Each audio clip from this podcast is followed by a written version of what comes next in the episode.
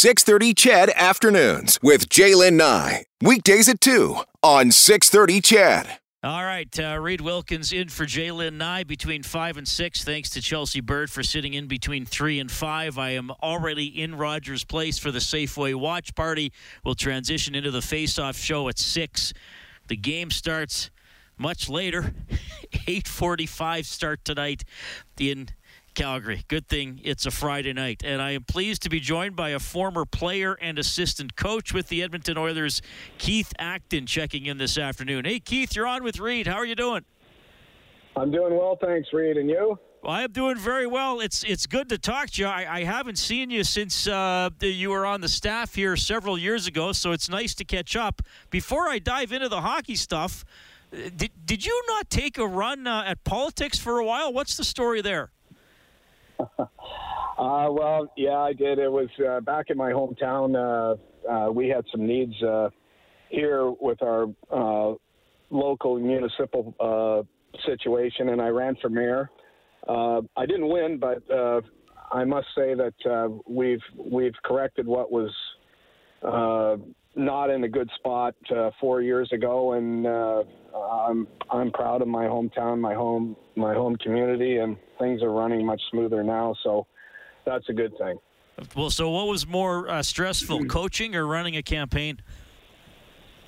Uh, well, I got to tell you, I have uh, I, I had no experience at this uh, prior to doing this, and this was. Uh, uh, I have newfound respect for people that do run for public office. It's not an easy thing to do, and uh, it's it's a tough environment to uh, work your way through, especially if you don't have a lot of experience with it. So, uh, like I said, newfound respect for people that do it, and uh, uh, I'd I'd much rather be coaching. Okay, well, good for you for doing that. If you were coaching, what are some of the uh, messages you'd be trying to get across uh, after your team allowed nine goals in a playoff game, including uh, three in the first uh, six minutes? It, it, was not a great start. I mean, not a great start, not a great finish for the Oilers. They did okay, kind of in the middle, uh, but the first twenty and about the last eighteen weren't very good. Yeah, I mean, I, uh, I mean, I think they both both teams went through some you know, some really intense games in the first round and very emotional. And uh, uh, coming into game one, the, uh, you know, I think that there wasn't the same level of uh, uh, interest to detail, uh, if you will. And I think the Oilers, first of all, I'd like to say I think, uh, you know, the Oilers are doing magnificent. And I, I don't think we've seen the best of the Oilers yet. I think they're one team that's going to keep getting better and better as the playoffs progress.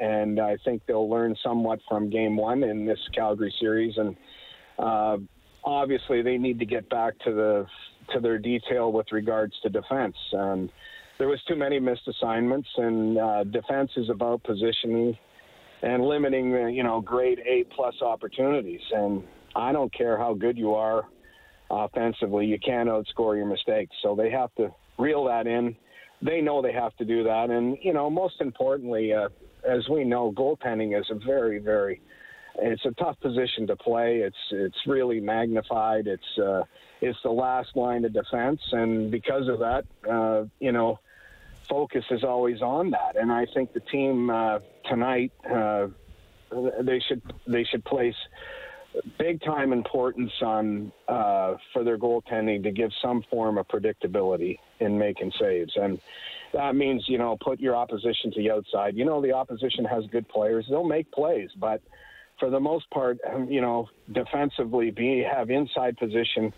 Uh, put them to the outside. Uh, let your goaltender see the puck and let them handle it. And uh, I think if they do that, then uh, things are going to you know, the, the, there's going to be success for the Oilers tonight. Keith Acton joining us on 6:30 CHED afternoons. Keith, uh, obviously, you know, you, you coached here. Your tenure as a player with the Oilers was uh, was not overly a long one. Part of the 87-88 season and part of 88-89. But in 87-88, you did win the Stanley Cup. Um, I, I, guess you wouldn't have played Calgary a ton, though there would have been some games because the division rivals used to play each other eight times. From the taste you got of the Battle of Alberta as as a player, anything really stand out still? Well, you know these these rivalries in the league are are are similar. Um, I was privileged to have played uh, uh, in some uh, uh, cities that were there these rivalries existed, and I started with the Montreal Canadiens, and at that time the rivalry between the Canadiens and the Nordiques was big. Uh, there was lots on the line there, uh, uh, maybe even to the degree of business, but and and believe it or not, when I played in Minnesota uh, with the North Stars. Uh, it was a huge rivalry between us and the Chicago Blackhawks, and uh, all of them have some similarities in the sense that they're they're created by uh, interdivisional play. You play each other a lot, and and usually you're uh, uh, you're you're an, an early opponent with each other in the playoffs, and uh, the Battle of Alberta is really it's no different than all of these. They're all the same, and uh, now I have to I must say this: Alberta is an important province to our country, and uh, we need the province of Alberta united. But uh, these rivalries between uh, the Battle of Alberta and everything is uh, they're healthy, they're interesting, and most importantly, they're they're fun. And uh, you know, hate is a strong word at any time, and so I. I don't want to use the word hate, but uh, what's created is a real dislike for each other, and and every night with each game, there as the series will progress, there just seems like there's a little more on the line. And like I said, it's it's healthy, interesting, and fun for everyone involved, from the players, the coaches, the the fans, the the province. It's it's wonderful. And Keith, before I let you go, there are obviously a lot of big goals we talk about in Oilers history. Kevin McClelland in 84, Gretzky shorthanded in the second round in 88, Petr Klima's triple overtime goal, Todd Marchant in overtime, Fernando Pisani shorthanded in overtime. That's a list, probably five of the top 10 I listed off right there. How come no one talks about Keith Acton game winning goal in the third period of game one of the 1988 Stanley Cup final against Boston? Uh, now, you need more love. You got a game winner in a Stanley Cup final game. Uh, tell me about that goal in 88 or just uh, what you remember about beating Boston that year.